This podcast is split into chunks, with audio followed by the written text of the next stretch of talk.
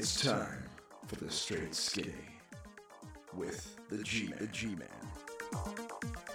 All right, welcome to the Straight Skinny Show. That's the straightskinny.show.com if you want to delve into previous shows that are on the website.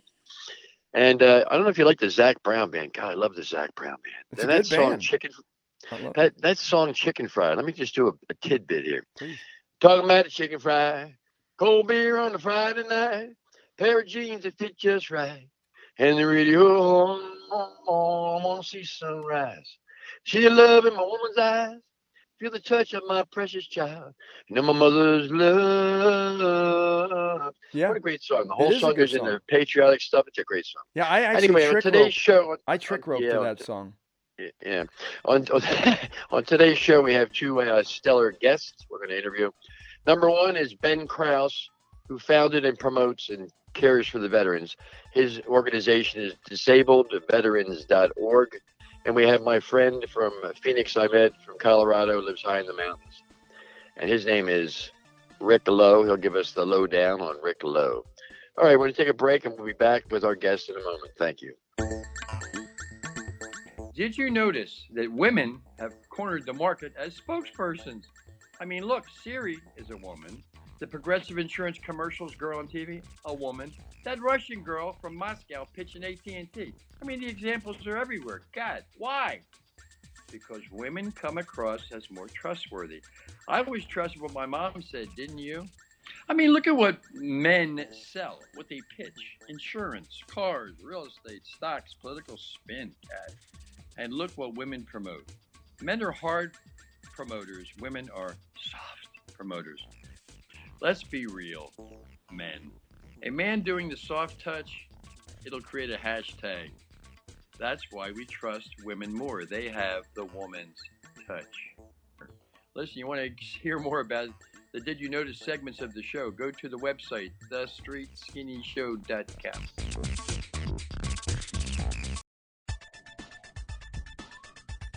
Okay, you're talking to the G Man here. We're back from break.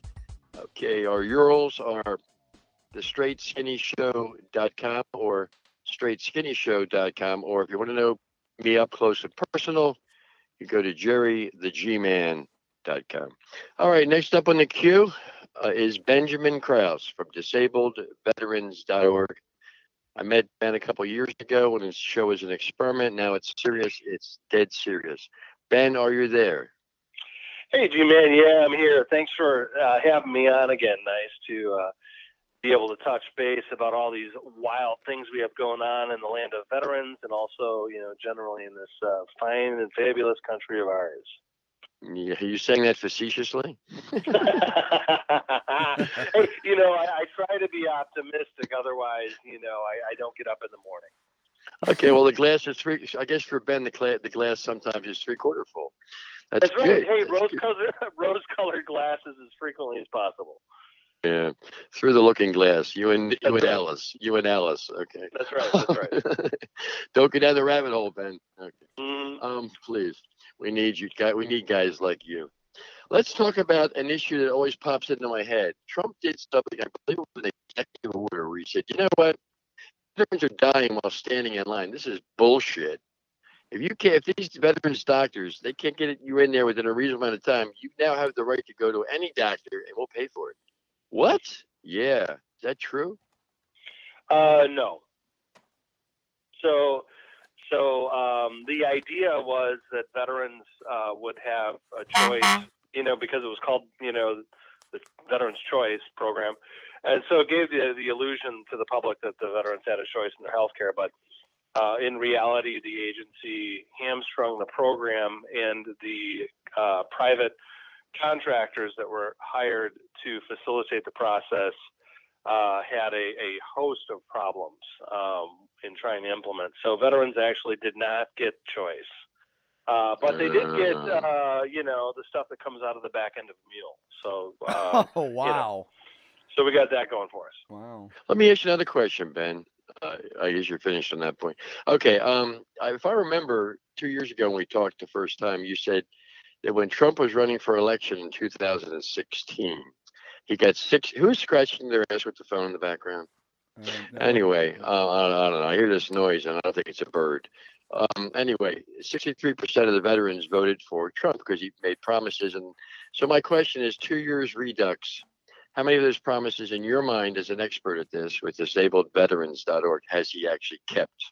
And are you happy?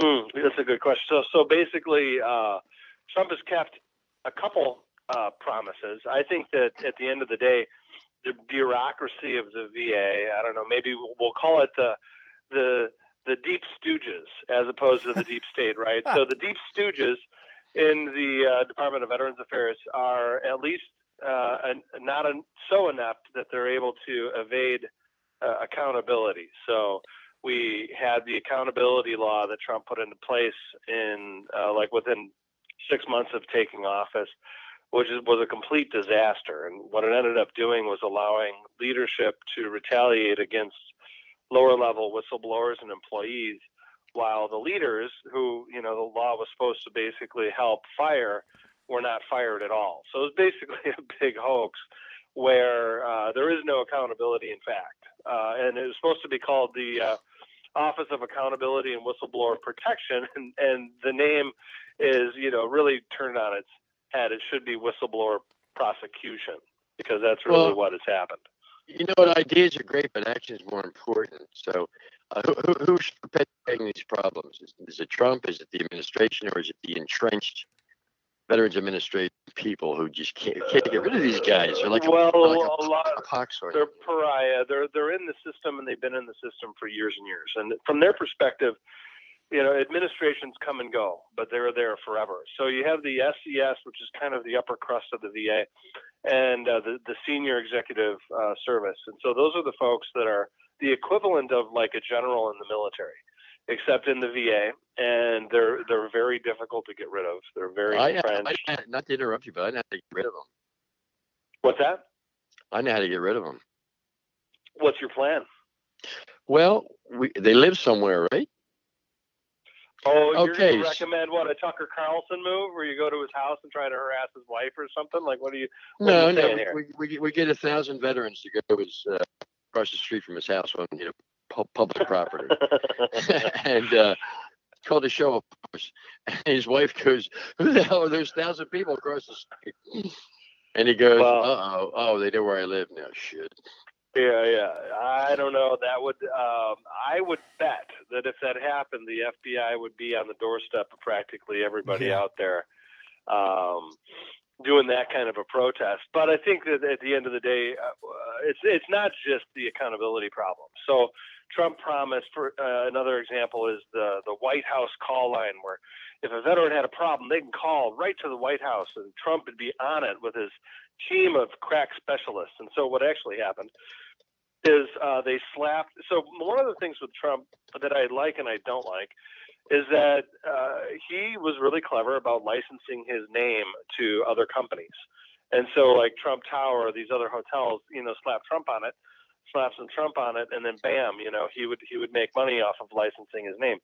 And uh, his administration is not dissimilar to that. So the uh, one example is the accountability thing that I just talked about. That was actually rolled out under Obama. And a lot of the people that are involved in the development of those processes are still employed at the VA today. So there's, you know, nobody really changed except for the people at the top that were political appointees. Then you, so so they slapped a different name on it, and then Trump is like, "Oh, I win! Look!" And then he moves on to the next thing. And so the next thing was this White House call line and it was supposed to be a call to the White House. Well, what happens? So Trump slaps his name on it. Boom! But what what it really was was a call center uh, that I had recommended with some other people to the former secretary under Obama back in 2015, mm. uh, 2016, I think it was somewhere in there. And uh, they followed through with what we told them would make sense for veterans, which was having a call center for emergency issues and rolled it out. Well, Trump slaps his name on it. Now it's the White House VA hotline, but it doesn't go to the White House at all. They're not involved. It actually goes right to a VA call center. And it's not. That's not. They, in, it's not in India, is it? No, well, no. But there was an instance where that happened uh, in a different call center where it was routed overseas. yeah, and, my point. Yeah. Yeah, no, that happened. uh, where a suicidal veteran was routed to India. Uh, they claimed that that was impossible, and I and I believe the veteran, you know, was being truthful when he told me that it was overseas and it sounded like somebody in India. Yeah, when somebody said, "Can you pass? Can you pass the curry? The curry, you know." Right, right. Or we're in Mumbai. Oh, okay. Well, that seems like India to me. Uh, last I checked. So, uh, and that that kind of weird stuff does happen, but they didn't. They denied it. The VA denied it. You know. So full disclosure. Anyway, so the White House call uh, hotline is another example, and what they do there is very similar to the whistleblower protection. They take field the guy's call. It doesn't go to the White House at all. They then route it back to the same people the veteran's complaining about, so they get you know retaliated against. Awesome. Wow. So it's the same type of move that the whistleblower protection office does, where they claim, you know, file a claim with the whistleblower protection office, then that information, instead of being routed the way that you would think and being investigated, they send it back to the regional office or to the uh, uh, VA uh, medical center for them to deal with it and evaluate. It's the same move. So they develop these little cycles. It's no different really than what was going on before, except they paid, you know, millions of dollars to implement something that is literally the same thing as before. The money actually goes to the contractor, whoever is working for VA to facilitate those processes. Wow, this reminds me of uh, customer disservice. Will Yeah, I know. Well, that's the government. They're they're the antithesis. I think if you look Yeah. in uh, Webster's, you'll see customer disservice, and it would be the government. I don't care what side you're on. Yeah, no, that's, Well, that's I- I- absolutely true. Yeah. yeah, I, I pronounce it gov, gov, gov, government, government Yeah, with a B, government, yeah. government. Yeah, big big government, get off my back. Yeah. You know, it's funny because you start to look at what that means, and uh, the the reality when you when you scale back to like Adam Smith and some of those other ma- models, we know that the human beings tend to have cor- you know be corrupt when they have a lot of power.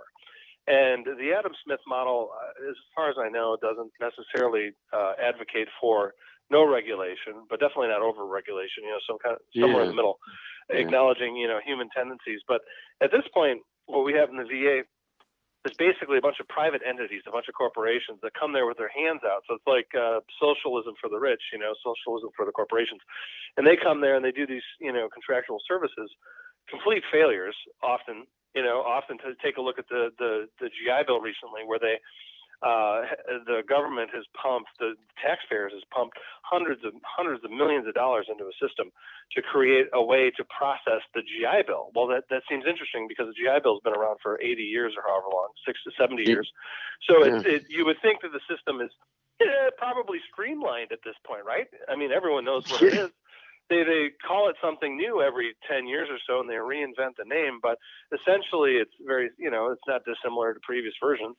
Uh, but wouldn't you know that every time they get a new name, they have to go out and take out a new multi, multi hundreds of millions of dollars to, to fix that system.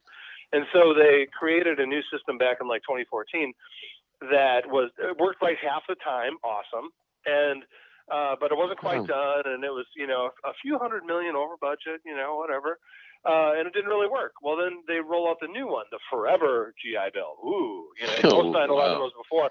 Now it's the Forever GI Bill, and they promised, yeah, we're gonna have that puppy up. It's gonna be ready to go. And you know, a couple subtle changes, and it'll be it'll be good to go. You know, they pumped in you know hundreds of millions and billions of dollars into updating the VA's IT systems.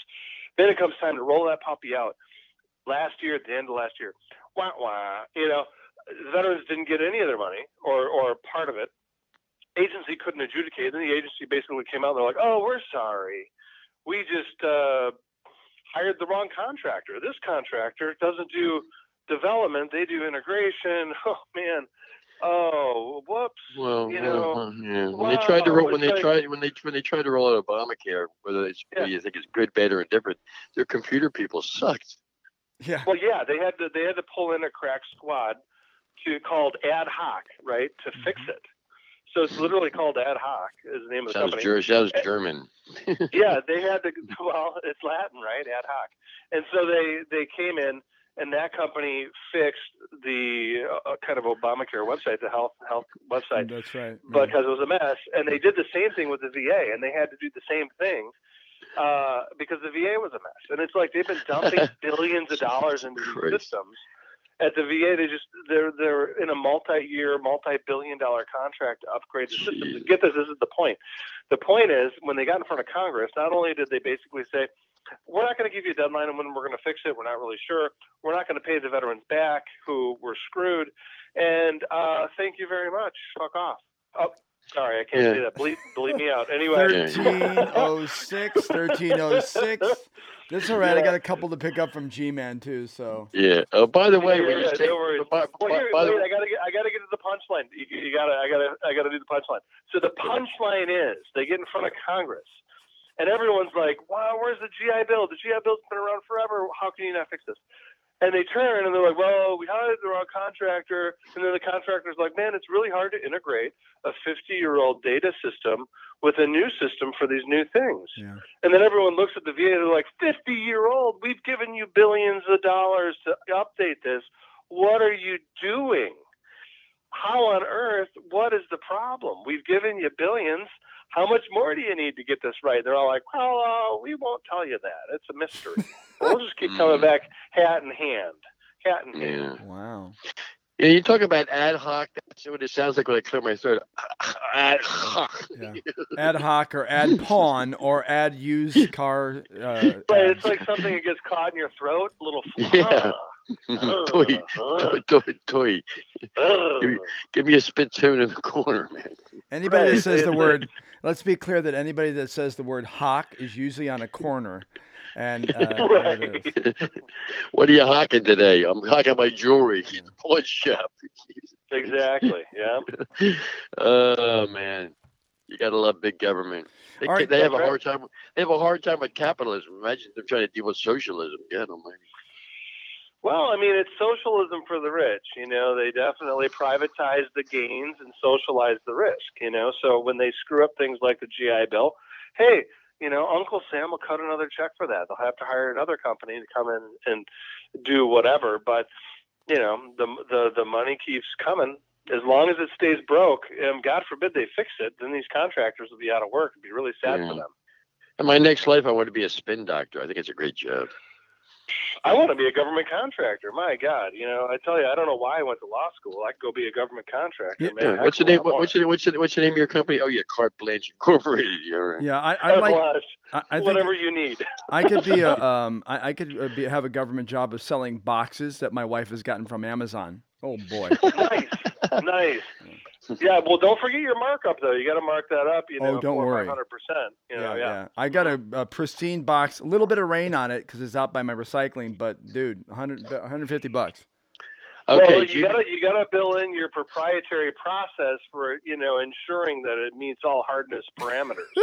So don't let, forget let's that. let's let me let me interject, boys. Let me let me bring Rod in because, by the way, Ben, Rod uh, from New Zealand i i was a, a British paratrooper corps. So I want to hear his his comments about what, what we've talked about the last ten minutes. Go ahead, Rod. Yeah, I mean, I uh, that's a lot of interesting stuff just being said. Then, my uh, my question to Ben would be, um, what's the main challenges for the VA currently? I mean, I see the budget went up from 49 billion in 2001 to just under 200 billion uh, this Yeah, year. I well, think. No, Trump gave us two hundred and nine billion dollars.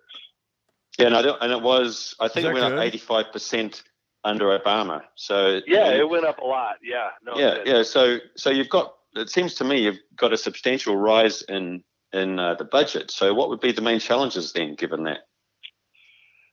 You know, that is a great question. I've, in fact, I've heard that type of question from Congress back to the VA probably about 20 times. And I, I can't honestly say that I've heard a great response. Sometimes they'll say, oh, well, you know, the veterans are just, you know, claiming more disabilities. And, you know, of course, the disabilities are the result of war. And the result of war tends to be propaganda that then brings us into wars that don't need to be fought. And then we give the troops, you know, equipment that doesn't work right, so they get injured Yeah. anyway, so so while we're busy, you know, shortchanging the soldiers, and they come back injured, and we try to shortchange the, the the veterans. But there was this nifty invention called the internet or the interwebs. The and what? So So the internet, and so a lot of veterans became educated about how they were being screwed. And started writing about it. I'm one of those guys. You know, there's a few of us that write uh, in, in this uh, arena as advocates or attorneys and we inform the public and veterans about the problems veterans face. And also how to get access to their benefits. So they come in front of Congress and like veterans are just claiming more disabilities. Well, is that really the issue, or were you screwing us before, and now we know better because of the internet?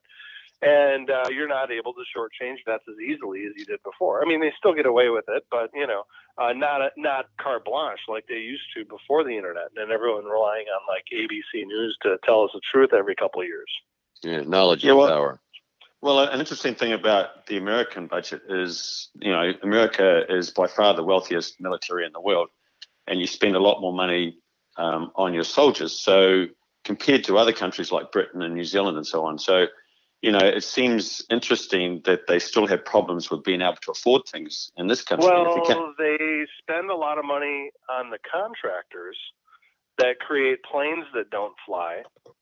Or, you know, I- think what is it? The F 35 cost a trillion dollars or something like that, Yeah. and the plane doesn't really work right. No. Or the Bradley tanks, or, you know, any number of these different equipments that came from various contractors that don't work. You know, so what, what ends up happening is you have the, the soldiers that go out in the field that are wearing, like, for example, flak vests and equipment that are not appropriate for desert warfare, ending up with problems like heat stroke, or just where their their their bodies aren't covered properly in combat, and so they end up getting hit by a round or some other kind of shrapnel in an IED explosion that doesn't, you know, it ends up piercing the armor because the armor is, you know, half rated.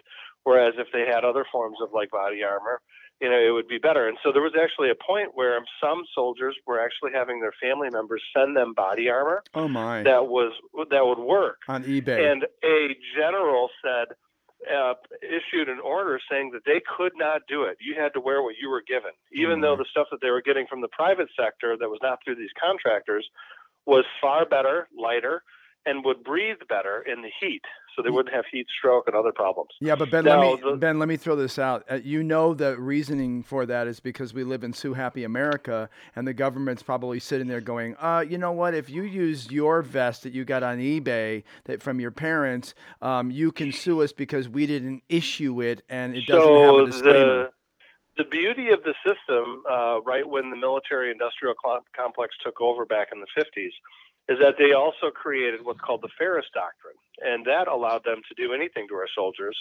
without fear of reprisal or Oh. accountability as it relates to lawsuits. And There so mm. they call it the Feres Doctrine, and it essentially precludes lawsuits against the DoD when they, Wow. you know, are negligent or intentionally negligent even Sure. or I, I shouldn't say intentionally negligent. I should say you know inten- you know intentional Yes. in their tort feasance.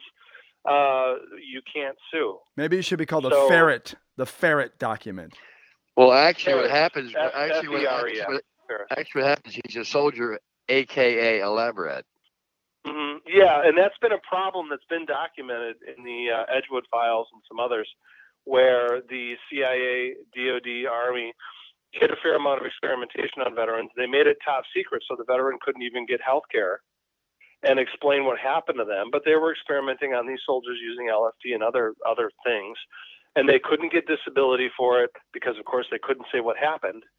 And uh, for however long it was, it was at least 50 years, and they finally released it under, I think, Bill Clinton in the late 90s and allowed them to at least get health care. And they've been trying to sue, starting in I want to say 2007, to to expand the the benefits and whatever that they were receiving. Uh, that I don't remember the outcome there, but there were millions of pages of documents that came from the CIA and elsewhere uh, related to that type of exposure, but the, the government was not accountable. You, you know, they can do anything to you in the army, and they're, that is true. Wow. Hey, G well, one of the one of wanna the take- interesting things Go ahead. One of the sorry, interesting things is uh, when you do this contracting, you talked about that before, actually, the, the contractors who work for the government. Um, one of the outcomes of that, obviously, is that the, the lowest bid often gets the job, and they end up by doing a shoddy um, you know, job of it anyway. And that's why you end up with this uh, situation we have. You would think that that's true, but uh, oftentimes it's not. So you'll have no bid contracts very frequently to select contractors who, you know, there's no competition. They Right. do what they want. And so it's not always accurate that they that it goes to the lowest bid. And frequently the contracts are increased over time through scope creep and other, you know, various ways, mechanisms that can increase the overall value of the contract over its course. Wow, wow. So why do you have why do you have a no bid situation? That seems to go against the whole capitalistic ideal. Well, you know, I think that that's a great question. But I'll tell you what. Uh, hey, G-man, G-man, I think we should we need to go to a break. Got to take uh, the sponsors in consideration. If you want to take it to a break, great. If not, I'll do it for you.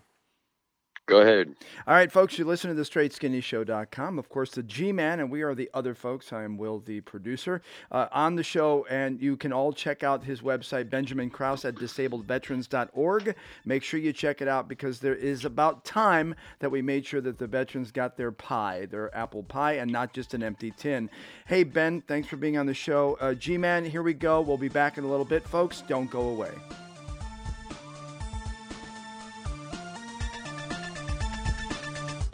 I'm Will Roberts, and this is the Daily Scream. Ah, here we go. As a kid, I loved going to the Museum of Science and Industry. My favorite thing was they had this booth, two of them, and you and your friend would sit in it. You'd pick up a phone, you could talk to each other, and see each other on a black and white monitor. That tells you how old I am. Then a male voice would come over and say, In the next 50 years, this will happen. And lo and behold, bam! We went from two cups and a string to an iPhone. Now we're able to say hello to our family members with video. Hi, Mom. Yeah, I know, I know. Pack clean underwear. I gotta go. We're so advanced nowadays, we have robots that can do things that we don't want to do, like build cars, vacuum our home, and robots that marry people in Japan. So if robots are being used to cut cost and because of their intelligence, maybe we could put a few in Washington. If we don't like them, we unplug them. If they fight, we sell tickets. For those of you who think that robots are going to take over the world, there's one job job that they'll never take over mom. Get my cartoons at willsays.com.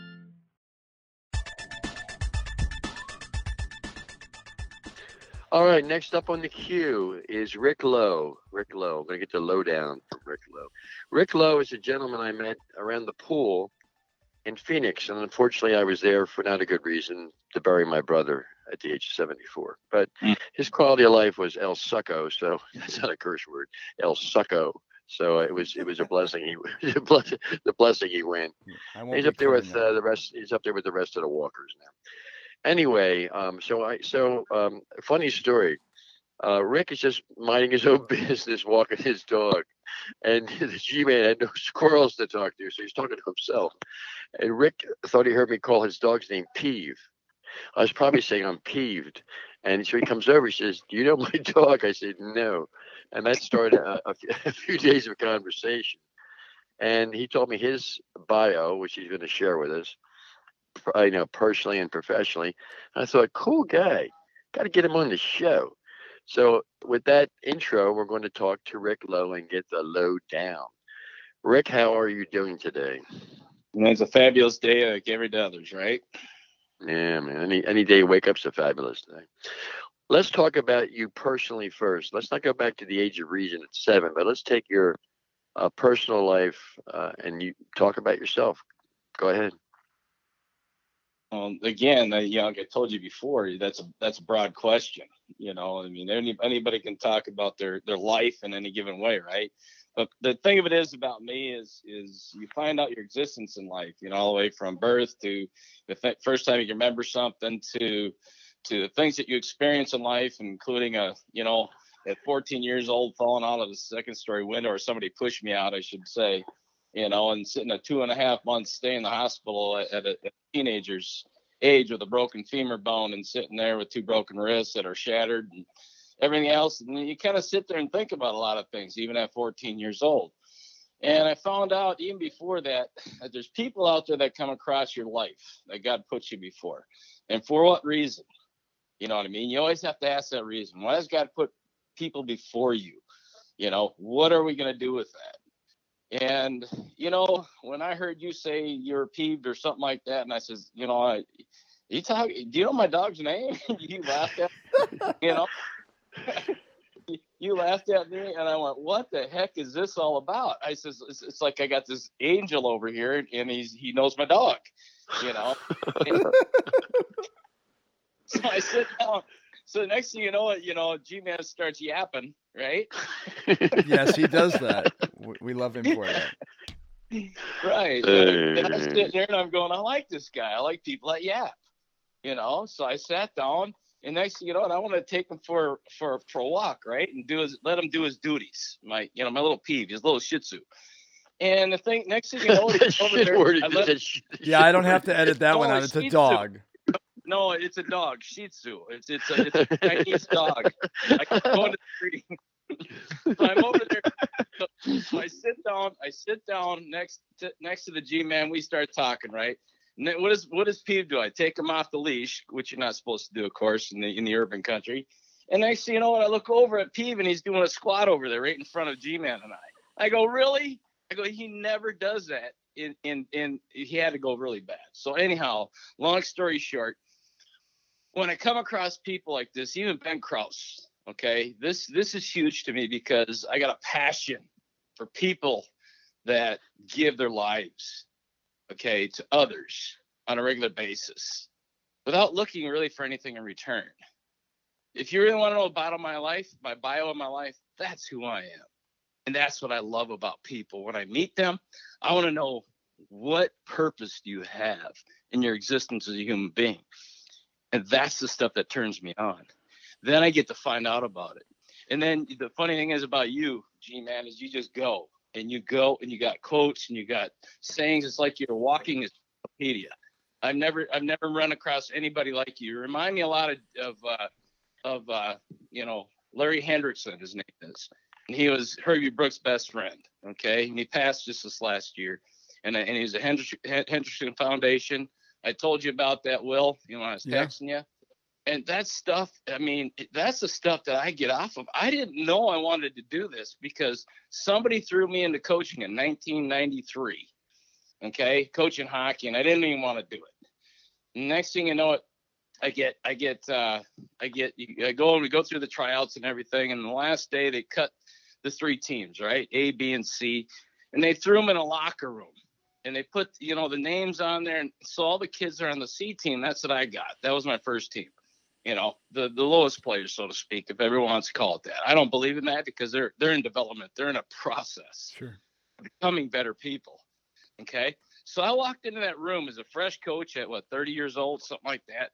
And I walk in there and I looked at them and they're all crying and they got their parents wrapped around them, you know?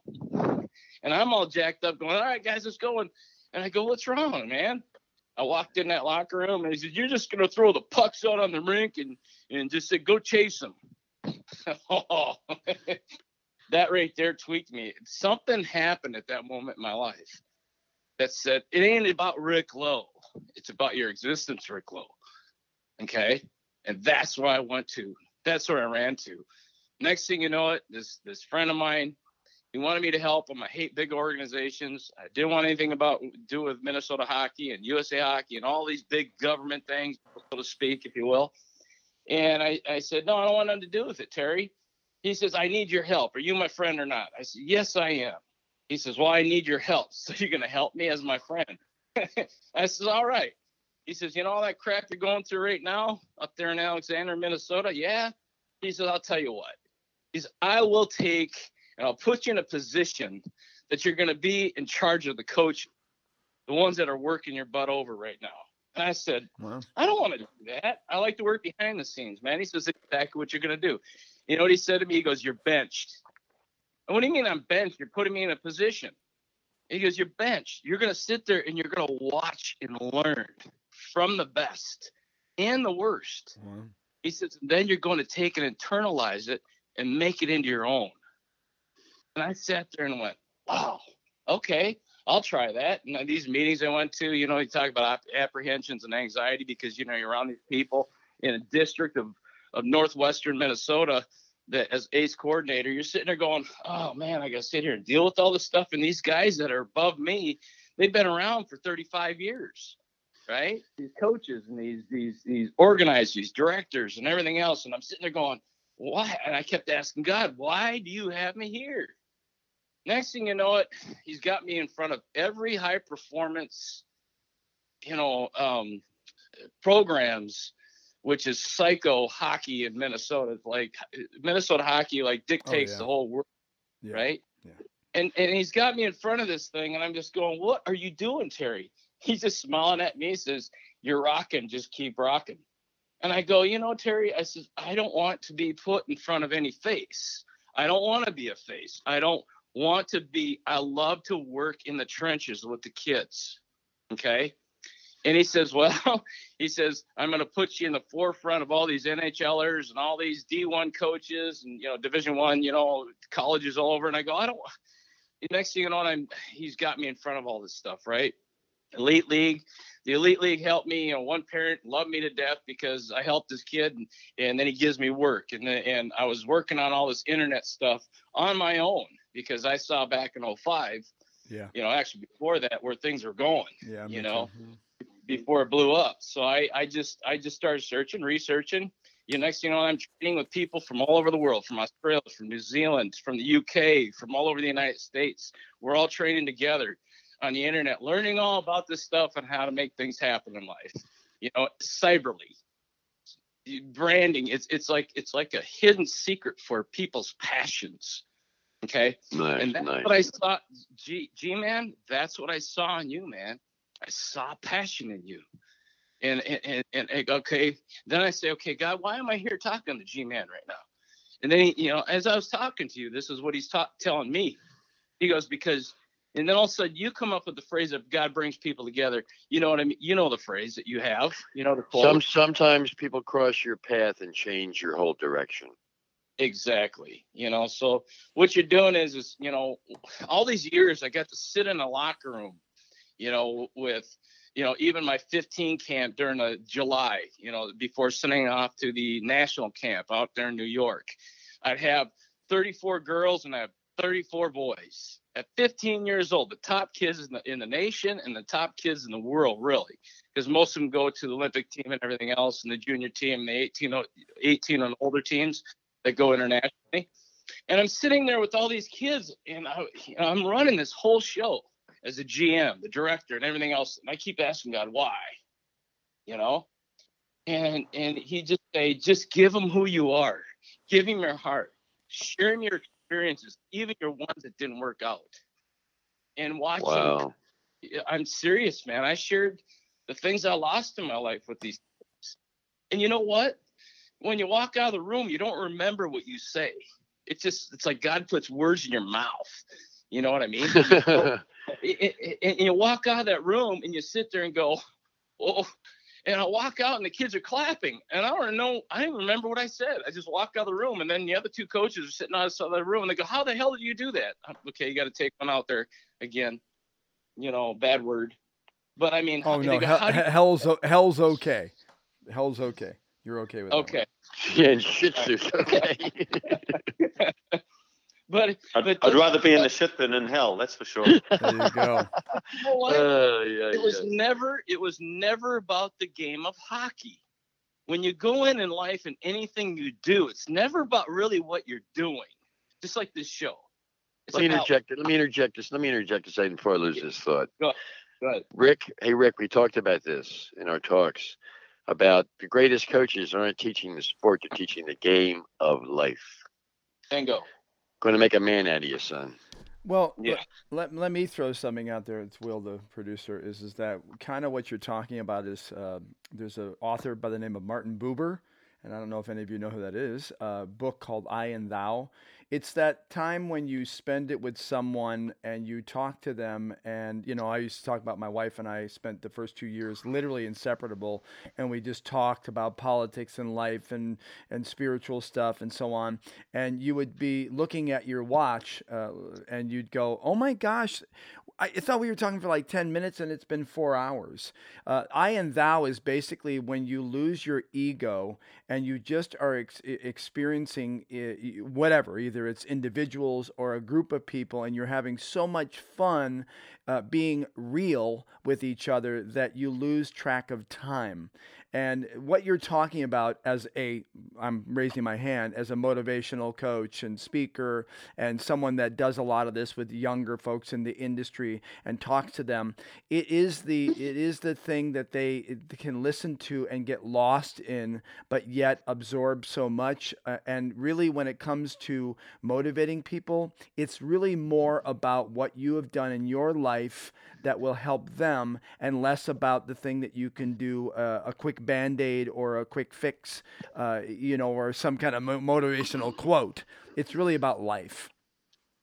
Yes, my dad once said to me, "Son, I wish I could cut the top of my head off and give it to you." That's kind of gross. That's kind of gross. yeah. Well, Get a haircut. I- Get a but- haircut, Dad. Get No, a but- haircut. No, but I That is understood what he kinda was. gross, I, under, actually. I, yeah, you don't need yeah. a haircut. no, I, under, I understood what he was saying. You know. Well, you know, and you know, I just want to make a comment on this. That uh, it's great the way you guys met. You made that comment about how, you know, the world puts uh, people in your path, and you don't know, you know, what it's for, and so on. You know, and it's great you guys met by the pool. But I'm just going to say that when I'm hanging out at the pool, I tend to meet girls, not other dudes. Well, yeah, but I was. why pe- you- Yeah, you but the don't. pro- problem. I was Oh, for, some, Lord. for, for some reason I was peeved that night. and I'm talking to myself because the squirrels left. Yeah, I- so, Rod, I think you, I think you think Rod that they were girls you're meeting, but I don't know. well, it wasn't Thailand, so you never know. What there you go. My point. I, Uh, yes. Lord. All right, Rick, I have a question for you.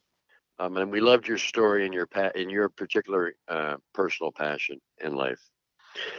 Great to have met you. I want to bring you back on the show again. But let me ask you one question and give it to me in 30 seconds. What do you think the core values and what do you think any mini suggestions would be as this show tries to go forward and grow? Stay real. Keep your candor and just love people through the airwaves, if you will, if that makes sense. And love them through your knowledge of what you have and the passions that you have. Ride with it and catch that wave just like you like to surf, G man. That's Rod, yeah, do you have any la- you have any last words for Rick, Rod? Yeah, I, I- yeah. I just have one question. Actually, he said uh, talking about when he was 14 years old. Um, I just want to ask him why someone pushed him out that window. I thought you were talking about my stepdad. Actually, I thought you were talking about my stepdad. The you know, what's burglar? funny- you know what's funny about that is a lot of people ask that question. It was just a bunch of kids that we are in a in the, the band room and, and the choir room, and two guys were outside of both doors. And you you don't make people in band and choir, right? Yeah. What happened was Yeah. down a narrow hallway, and somebody locked the doors on us. So we're sitting there like a floodgate, ready to just flow open. And that's what happened down the skinny hallway that came out into a second story glass hallway. And I went down for my pencil because I dropped it, and someone thought it'd be funny to give me a hip check. Mm. Wow. I thought, I Uh, thought you, it was. hockey, Uh, hockey, you hockey, yeah. Now, the, I the, thought it might. you go ahead. I Rod. thought it might have been because of uh, I had a similar situation, but in my in my situation, it was a girl who pushed me off a balcony because um, you were. you know I Too said something that uh, she didn't like. Wow. Uh, oh, Oh, I, I just want to say the good old days when we could just push people out of windows and not fire guns at them in school. Oh well. All right. W- Hey, Rick, you know what? Rick, I, Rick, I had a lot of friends after that. You know, everybody came up and showed up at the hospital. I bet. I bet they signed. I Well, bet they signed your cast very nicely. No, Body they, did, cast. They, they didn't understand why that 13 and a half pounds was hanging off of a pulley in a sling because that's what they used to do back in 77. And all Aye. come in there and start lifting up on these these weights. What are these for? And of course, that thing I got a pin through my shin that's pulling the weight to keep the bone from, you know, so it can heal. You know, and these guys are coming in, they keep picking up these weights, and I said, "Don't touch the weights. that's keeping my bones from from crushing Yeah. each other." you, you look up bench pressing, right? I'm I'm pretty Yeah. sure that pins in my shins is a rap lyric. By the way. well, it sounds it, sound, it sounds almost as bad as mine. When that girl pushed me off the balcony, I ended up with uh, 36 stitches. So Yeah, I got. Was I- that was that was that the U- UFC fighter girl?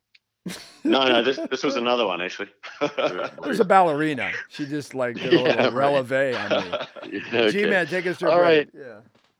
All right, listen, Rick, great. We'll- We'll have you back on the show. You're a very interesting guy. Uh, Rod, of course, Rod's Rod, and uh, Will's Will, and I'm the G, I'm, and I'm the and I'm the and I'm, and I'm the G man, and I'm going to go to a bathroom break. Okay.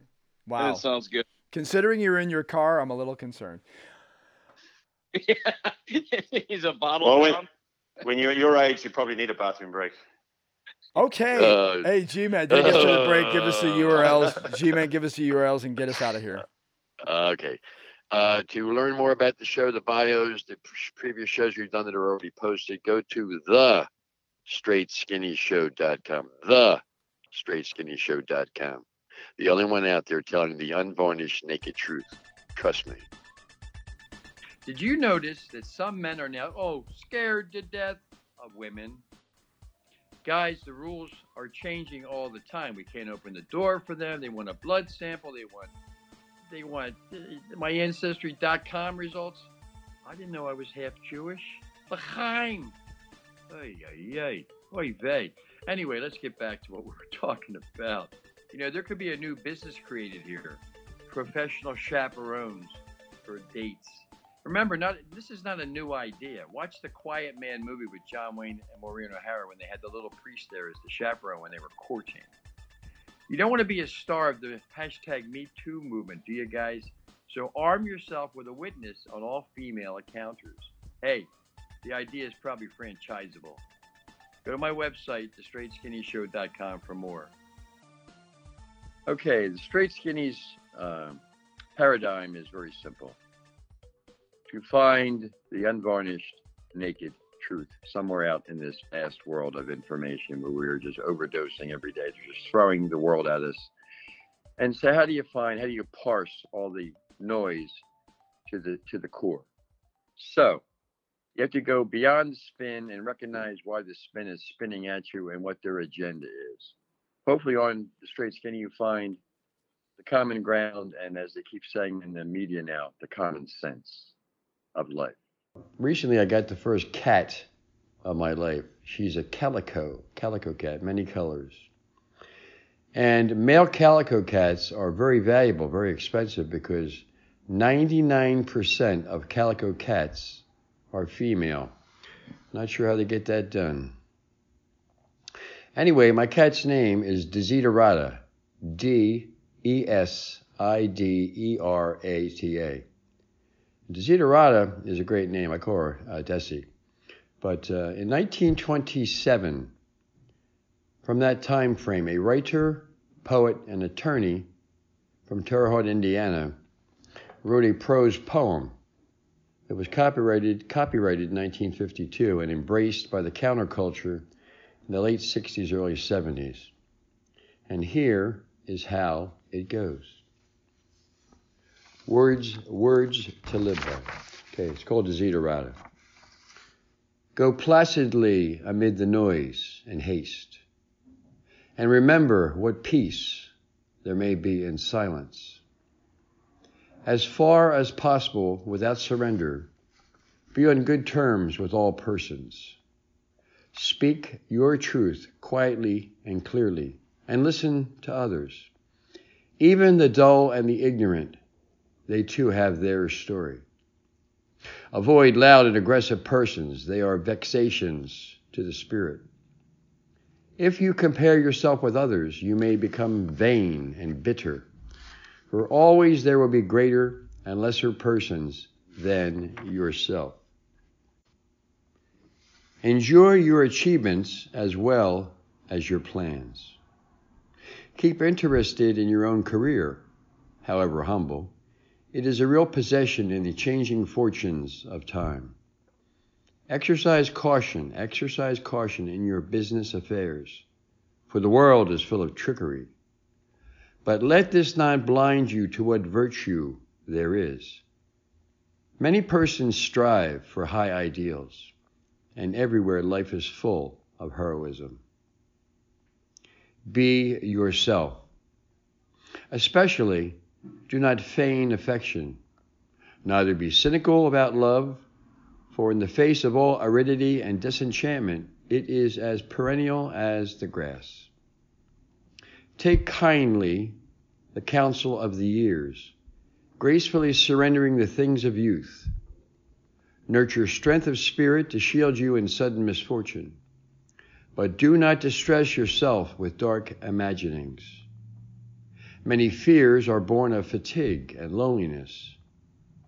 Beyond a wholesome discipline, be gentle with yourself. You are a child of the universe, no less than the trees and the stars. You have a right to be here. And whether or not whether or not it is clear, it is clear to you. No doubt the universe is unfolding as it should. Therefore be at peace with God, whatever you conceive him to be, and whatever your labors and aspirations in the noisy confusion of life, keep peace with your soul. With all its sham, drudgery, and broken dreams, it is still a beautiful world. Be cheerful, strive to be happy. Like I said, opening this little final thought thing here. Um, it's written in 1927, and I found reading Greek philosophy and Roman history and all these topics in Chinese history and all this stuff I like to read and listen to, audiobooks. Um, wisdom can be timeless. Something written 500 years ago.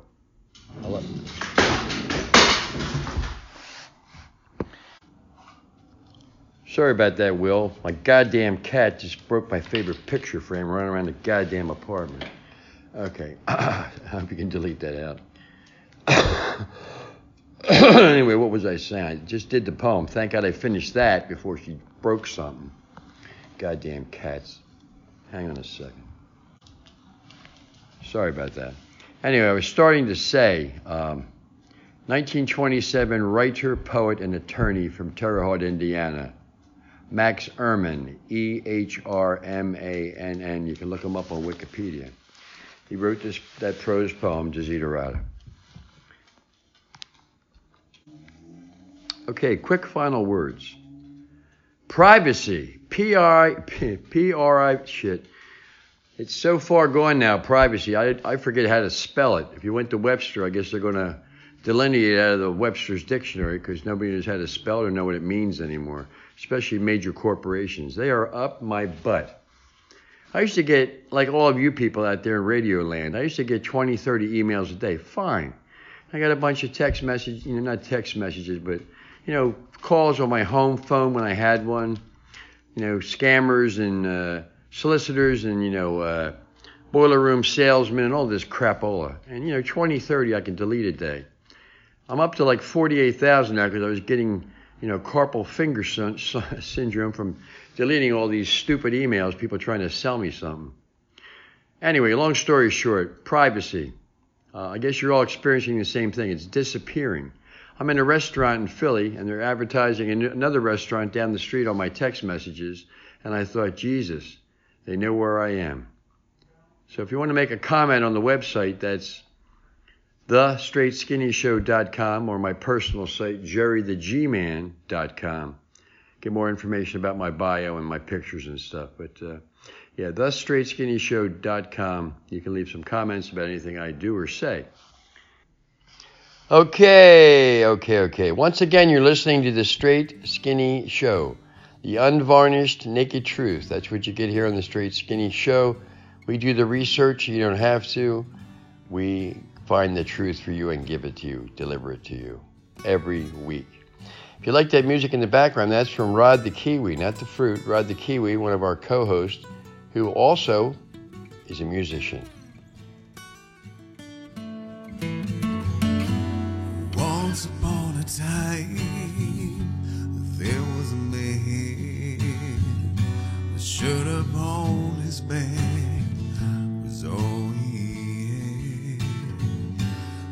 had. A him son, the